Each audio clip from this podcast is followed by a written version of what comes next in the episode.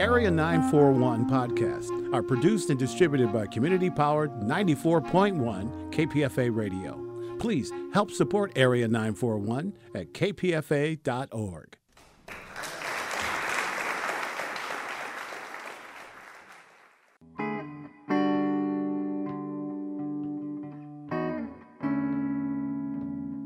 This is the Area 941 Radio Wolinsky podcast. I'm Richard Wolinsky, and we're talking about books, about theater, about film, about television, and from time to time, even about KPFA, Pacifica Radio. My guest is Peter Carey, whose latest novel is A Long Way from Home. This is the 14th novel. More recent novels include Amnesia, The Chemistry of Tears, also Parrot and Olivier in America, True History of the Kelly Gang, Oscar and Lucinda. There are two short story collections as well. Your latest novel, A Long Way from Home, takes you back to Australia, which is where you're from, though you've been living in New York for a long time, and deals with several elements. One is the Redex rally, Redex trial. Another is racism in Australia. And the third, which may be the place to start, is that the book takes place in the early 1950s in a town called Bacchus Marsh, which is near Melbourne, and where you are from. Not only that, but two of the characters in there run a dealership, and your parents ran a GM dealership. Mm. So are you the character Ronnie? I was at the San Francisco Museum of Modern Art yesterday, and I like to see Robert Rauschenberg's work. There's a painting there which I think is called Untitled, and there's a sock stuck on the canvas. I think that sock is something I really identify with. It's something that Rauschenberg had on the floor, and he put on a painting, and it became about something else. So when I pick up the stuff in my life, it's not socks, but it can be car dealerships, Bacchus Marsh, and those sort of things. So I'm never writing biographically, but I am using what's on the floor. Rauschenberg had all sorts of interesting stuff on his floor, but I've got some stuff too. I understand that the book started on some level because you finally decided to tackle the issue of racism mm. in Australia. Is there a specific key to what made you decide at this particular time? Well, I think it's age. I mean, I've always addressed it. Oscar and Lucinda, which people remember as a story of a clergyman and the glass church going up a river, really began for me as a story about white Christian stories overpowering and killing indigenous stories that occupied the land beforehand. So the issue has always been with me and has always been important in my work, but I didn't think it was for me as a white writer to really explore it directly, and I was wrong. Really, really wrong. I'm now 74. And a time came somewhere about my 70th birthday where I looked at what I'd done and thought, you, you are known, Peter Carey. You are known as somebody who writes about Australian history and you invent Australia in certain ways. And how come you've never really addressed what is the, the most clearest, most obvious thing about Australia, which is this great, vast land occupied for 50,000 years by people who had the most stable culture on earth. And the British came, murdered, massacred a lot of people, dispossessed them of their land, destroyed their customs in many ways. And you, me, you're the beneficiary of this, and you haven't written about it directly. But you were also told by an Aboriginal about 25 years ago that as a white writer, you shouldn't write about yeah, it. Yeah, and, and his name was Gary Foley, and he's a great man. And he had had and has some hard work to do. He addressed a gathering of white playwrights, mostly white playwrights, in Canberra in the middle 80s and said, I know you'll want to help. So the way you can help us best, you know, you want to do something. The Indigenous people, the best thing is just don't write about us because we already have enough misinformation and enough white fantasies in our heads that you've created that we've got to deal with now. Don't do it anymore. I had no resistance at all to what he was saying. I could see his point completely. But a point came for me where I thought I really had to do this. The more I thought about it and what I had to do was different to what he was talking about. This story couldn't have happened without white people. If white people hadn't turned up there, none of this would have happened. So, this really, more than anything, is a story about white Australia and white Australians recognizing and grasping their history and their identity, and also looking at the view that in the end we're all there together. We're all neighbours and fellow citizens, and we have guilt's one thing, okay, but responsibility is something else. So my Australian friends looked very nervous when I said what I was going to do. And in the end, you know, I went to Australia with this book and it was expecting some trouble and found it very, very well received. And I think part of that was I actually had done my work. Indigenous people had read the manuscript. Indigenous people had written some of my dialogue for me. And I think it works. Peter Carey, you wanted to write this. What brought you to doing it in the context of the Redex trial? See, this is the other element, and it's a really important one. That you know, if you're going to write a novel, you've got to find a door that you can walk through into the story. I can decide that I'm going to do it, but if I don't have that door, then I can't write the book. So I was at home in New York, remembering the Redex trial, which as a child came through our little town, and it was magical and wonderful to see these battered cars covered in mud with bull bars and decals all over them, and, and it's two in the morning and I'm awake and in the street, all that sort of stuff. Anyway, so I found online on YouTube, you can see the newsreel footage of the Redex trial. I was looking at it, and it was amazing. There's things you think are lost in time or lost in memory, and there they were. So I'm looking at this footage showing these cars going through the top end of Australia where it's really hot. And the roads, it's awful. They're not roads, they're tracks. There's dust everywhere. And I'm thinking, you know, if you guys were driving up the aisle of a cathedral, you really wouldn't know. And in fact, of course, they often were. Because the country that they're obsessed with mapping or, or defining has been crisscrossed with storylines from 50,000 years, foundation myths, and a rich tapestry of religious stories, which are also beautifully blended with sort of quite practical things. So, you know, some of these stories are also teaching kids where the waterholes are. So you're not going to die, but it's also part of an ancient story. So it was really weird to me watching this newsreel footage and all the cutaway shots to things like goats. There are not many goats in Australia anyway. And I didn't see any Indigenous people at all, particularly when you're getting into Queensland and the Northern Territory and Western Australia, which you know, a lot of Indigenous people, and it's their land. We know that they can survive there better than we can. And I often begin this way. Character is the most important thing at the end, maybe, but at the beginning, it's sort of like an idea, like the Oscar and Lucinda idea. This is a book that's going to be about two sets of maps, blackfellow maps, whitefellow maps. That's not pejorative terminology in Australia. The races refer to each other in that way. And that was an, a really exciting idea to me.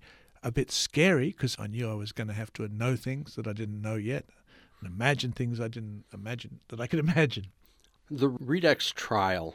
This is not a race per se it's a reliability trial, which is kind of, in a long way home, it's not 100% clear to me exactly what is going on, particularly since, without giving anything away, the winners do cheat.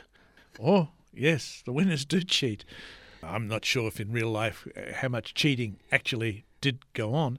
Uh, the thing about the Redex trial is that it's meant to test the reliability of the motor vehicle. And the whole point of it was definitely was not to be a race definitely, definitely, definitely, they assured the police. And the, this is not to be, you know, 280 mad people with their foot flat on the accelerator. So there were all sorts of rules, you know, like if you got early to a checkpoint, you could be penalised. You had to get there on time. You could be penalised for changing if something breaks in your car and you want you replace it. That's a penalty and it was a tough, tough race, and you know things were going wrong all the time. The roads were terrible. Well, you couldn't call many of them roads with those sort of tracks.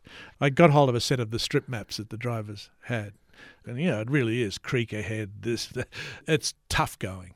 Did you do any of the Redex trial yourself? Did you get in a car and just drive from Melbourne and see where you could go? Nope. You know, I'm a novelist, so there's things I can make up and feel confident about. The thing that I did that was most valuable to me was spend some time near Broome, which is in the northwest of Australia. That's north of Perth. A long way north of Perth. I changed the place name. There's a town there called Matawarra because what I was really thinking of was Fitzroy Crossing. But because I wanted a particular bridge that isn't in Fitzroy Crossing, I thought I should change the name of the town. But it's in a very specific place. I looked on a map and tried to follow it, and then I got lost. You're bound to. The character Willie, who's been a school teacher, who ends up being the navigator, ends up teaching in some caves on this property, limestone caves so those caves really do exist, and there really was a schoolroom on these caves on a cattle station near there. There again, I changed the name of the cattle station. People do terrible things uh, that they didn't do in real life. So they did, but not specifically. Yeah, not specifically. Yes. Yeah. I don't think there's a terrible thing that's in that book that I really actually invented. You're right; they didn't happen where I might have so easily put them. There's a radio show called Deasy's Radio Quiz, which isn't exactly legitimate. Did a show like that actually exist? You remember that growing up? I remember lots of quiz shows, certainly, and I remember quiz champions, and even knew one of them. The thing is, I want my character to be uh, smart and to know the sort of things that quiz show people tend to know, but I didn't want him to be rich. That wouldn't work for, for the story. So I invented a beginning quiz show which professed to be giving out millions of dollars or hundreds of thousands of dollars to the winners, where in fact there was no money in the bank at all and the checks were false. The guy running the quiz show is really trying to get a national advertiser by pretending he has an ongoing thing that does this. He has small advertisers. He doesn't have a budget to give away that sort of money, but he is trying to attract someone with the money.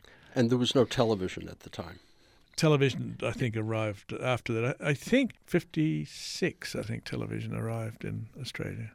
When you were growing up, was Bacchus Marsh kind of a suburb? Was it rural? What was it? It was very rural. It was a little town. I mean, now airline pilots live in Bacchus Marsh and drive to the airport. But no, it was a town of about 5,000 people. How far from Melbourne?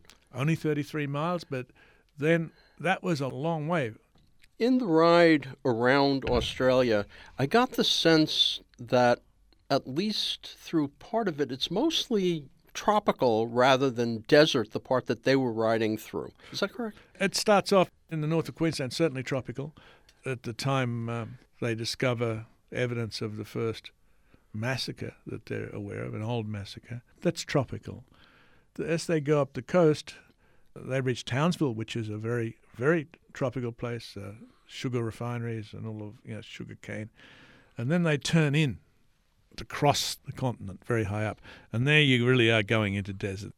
And that's from that town all the way down to Perth, and then all the way around, or it changes in subtle and different ways, but they're going across the whole top of Australia, a long, long way to Darwin, and they start to go down. You get different microclimates along the way, but yeah, you'd say it was mostly desert. The book actually kind of skips the final part of the journey, which is from Perth to Adelaide. What is that terrain like? It's sort of flat, bleak, windy, limestone. I cut the Nullarbor plain out of the story, concentrated on the Kimberley, which works, I think, in the book. But I was going to go out in the desert with these three old men, two of whom had been stolen from their parents as young boys. A sort of a whoopee doo anthropologist guy who was their friend. And we were going to sleep under the stars, and, and the old guys were going to get nice bits of lizard to eat. But unfortunately, I got very sick in Fitzroy Crossing, and it was just impossible to go. So that's why the Nullarbor Plain doesn't play an important part in the book. When I made my plans for travel, I hadn't really quite sorted out the book. So the book works around what life makes possible. This character of Willie is part of the stolen generation. You said in an interview that people in the cities often just didn't see any indigenous people, that they never came to town. There's also a sense that black people were not allowed into Australia at the time. All right, so we're dealing with complicated threads of racism here. So, on the one hand, you have the treatment of the indigenous people, where they're living and where they're recognized, and so on. And so, I certainly grew up in a small town, and I never saw an indigenous person that I was aware of. I would say there were none in our small town. Maybe they were hiding in plain sight. It's possible. In the cities, Indigenous people certainly existed in the cities. In Sydney, you know, in, in, in some clumps and concentrations. But that was not part of my experience. They were dealing with all sorts of forms of racism.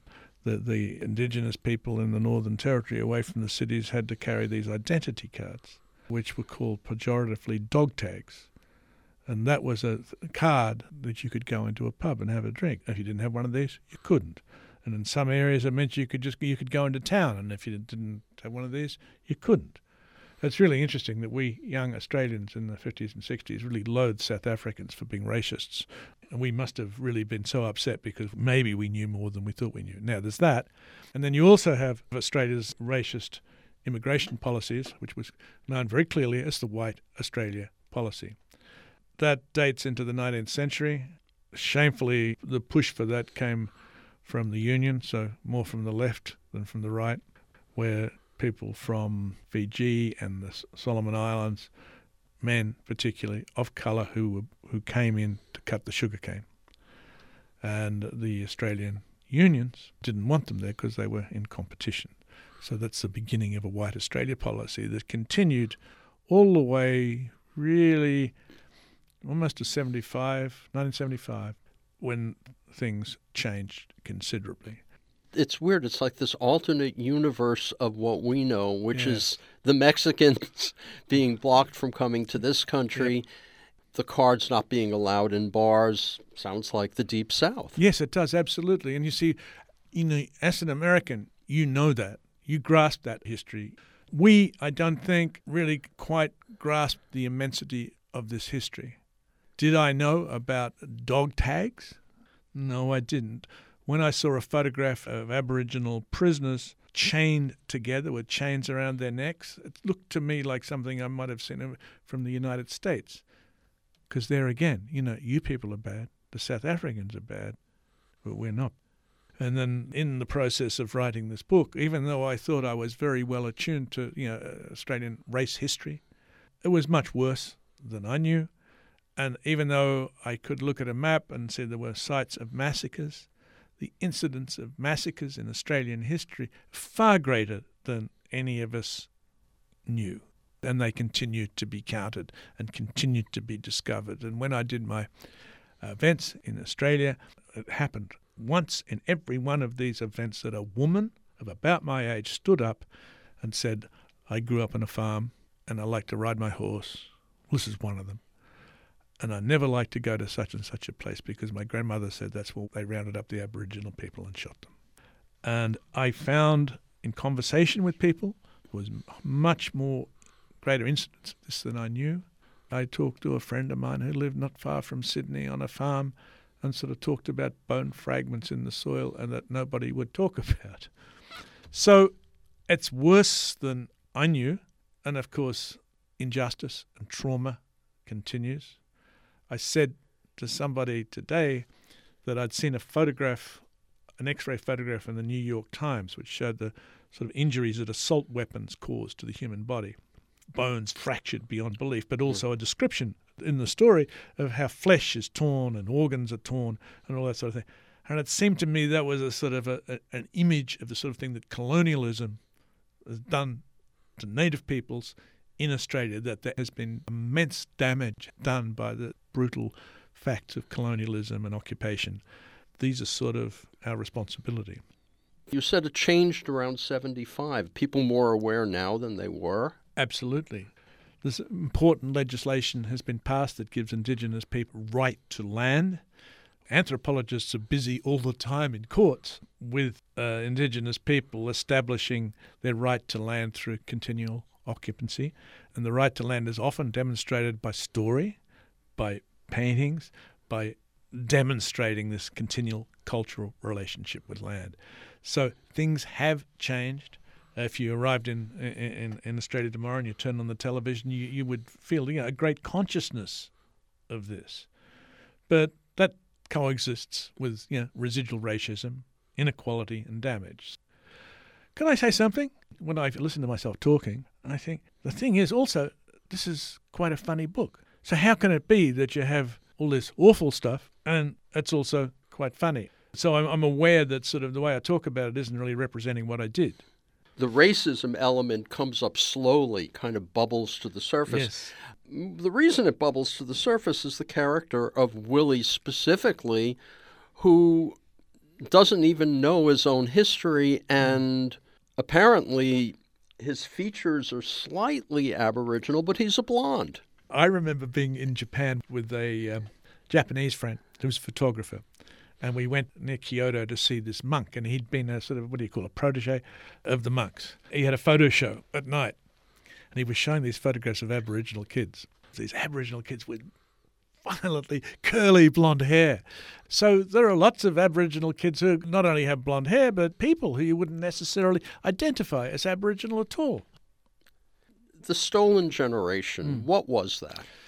From the very beginning of Australian occupation or from British occupation, the sort of general thing was that the Aboriginal people were sort of primitive and could be sort of bred out. If they didn't die out themselves, because they were sort of hopeful that they would just die out and go away. There were many white rural workers and people passing through, and there was lots of mixed race children began to arrive. When a pale skinned child was born, the government's social workers would come in and take the child away. Sometimes the children were old enough to know what was happening to them, and sometimes they weren't. They would be taken and given to white families to be raised as white people.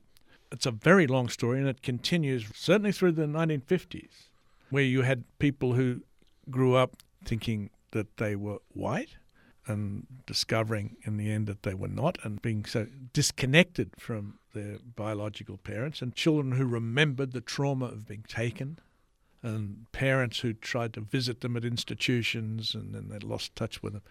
These were recognised formally by the Australian government as a stolen generation, and an apology was finally made.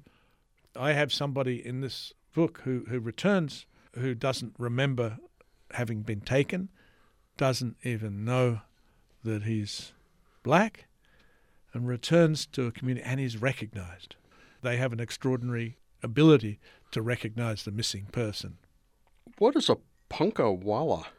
In colonial India, you know, the person who brings the tea is the tea walla. That's a word that comes from colonial history. Right? So I was staggered in my research from very reliable Uh, source to find the term that was used in India for the person that used to work those big, slow fans. I'm talking about India now, whose job it was to pull a cord all day long so that the breeze moves over the white person's face. So I was staggered to find that term used in Australia. And as I said, an incredibly reliable source, you know, impeccable. So the transition, the movement from India to Australia, that form of colonialism being transferred to Australia was shocking to me, bizarre, and yet illustrative of a sort of a particular mindset. And so I have someone in the book whose job it is to be the punkah walla. It's peculiar in the context of being in this indigenous region with these indigenous people.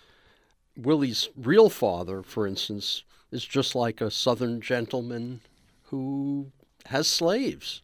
The comparisons kind of are the same, and yet there's a difference. I think the southern gentleman would be, and correct me if I'm wrong, sort of a hypocritical figure in the sense that he would be parading as a gentleman in some sort of way. The Australian equivalent is a thug and a barbarian. But still the same sort of position. You're quite correct. Australia was originally populated by criminals, right? So uh, you're starting off with people going there who'd already committed crimes, many of which. Well, we wouldn't see it like that. The European part of the country is founded as a penal colony. Can't send people to America anymore. We're going to open up Australia and we'll do it there we would say that they'd been convicted. We would tend not to think we would tend not to think of them as criminals. We would tend to think of them as as as victims of inequality, poverty, and so on. And we would think of them as people who'd been ripped from their mother country, sent to the moon, so to speak, an alien country where they couldn't even grow the food that they knew. And these people, the victims of that trauma, then become murderers in another context. Not the only ones, because there were plenty of officers and so on to help them with that job. Peter Carey, literary question. What prompted the decision to write most of the book as switching point of view characters between the woman who lived in Bacchus Marsh and goes on this uh, Redex trial and Willie?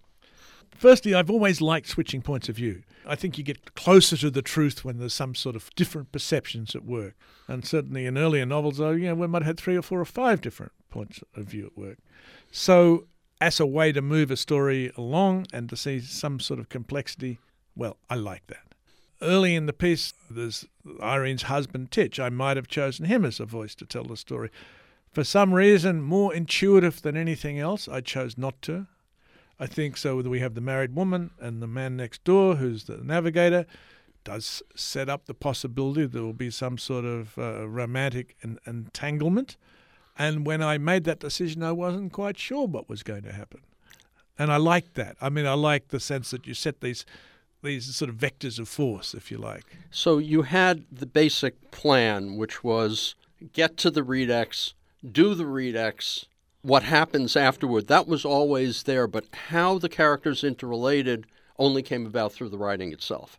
Yeah, I think that's it's fair to say. There, there were some big issues in the book, which is how I was going to deal with uh, the na- the nature of sort of indigenous religions, and it was something that was not clear to me, and I knew it couldn't be avoided.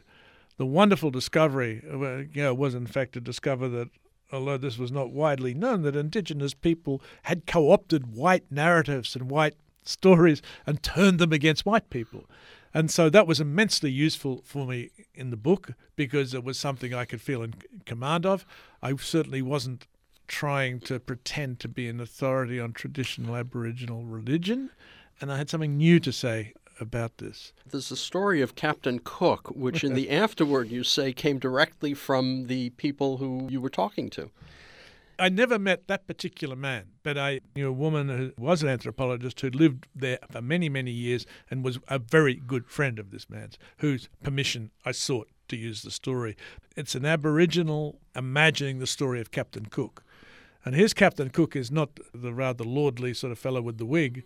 When I see this story, I see like this sort of cartoon figures, this tiny Captain Cook all over Australia. And in this story of Captain Cook, Captain Cook comes in and he says, Oh, I like that, take that, that's for me. And then he shoots these people. So he's this sort of venomous, murderous, active Captain Cook who comes out from big London with law books and enacts all these crimes over the country.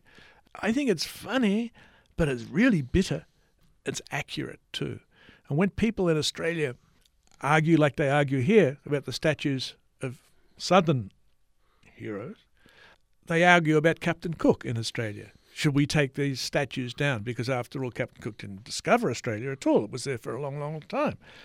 So these arguments go on. Uh, in, in my view, I think it would be really wonderful to have Hobbles Danaiyarri's Captain Cook story engraved, you know, in bronze with Captain Cook looking at it. And I think that so that you have these two different sort of views of colonisation and the discovery of Australia. And I think uh, we would benefit from that.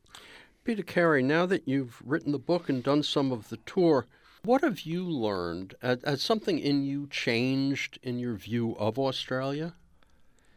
The thing I've learned about it, I think, is that this was something I was led to believe and I thought myself was a sort of a dangerous thing to do.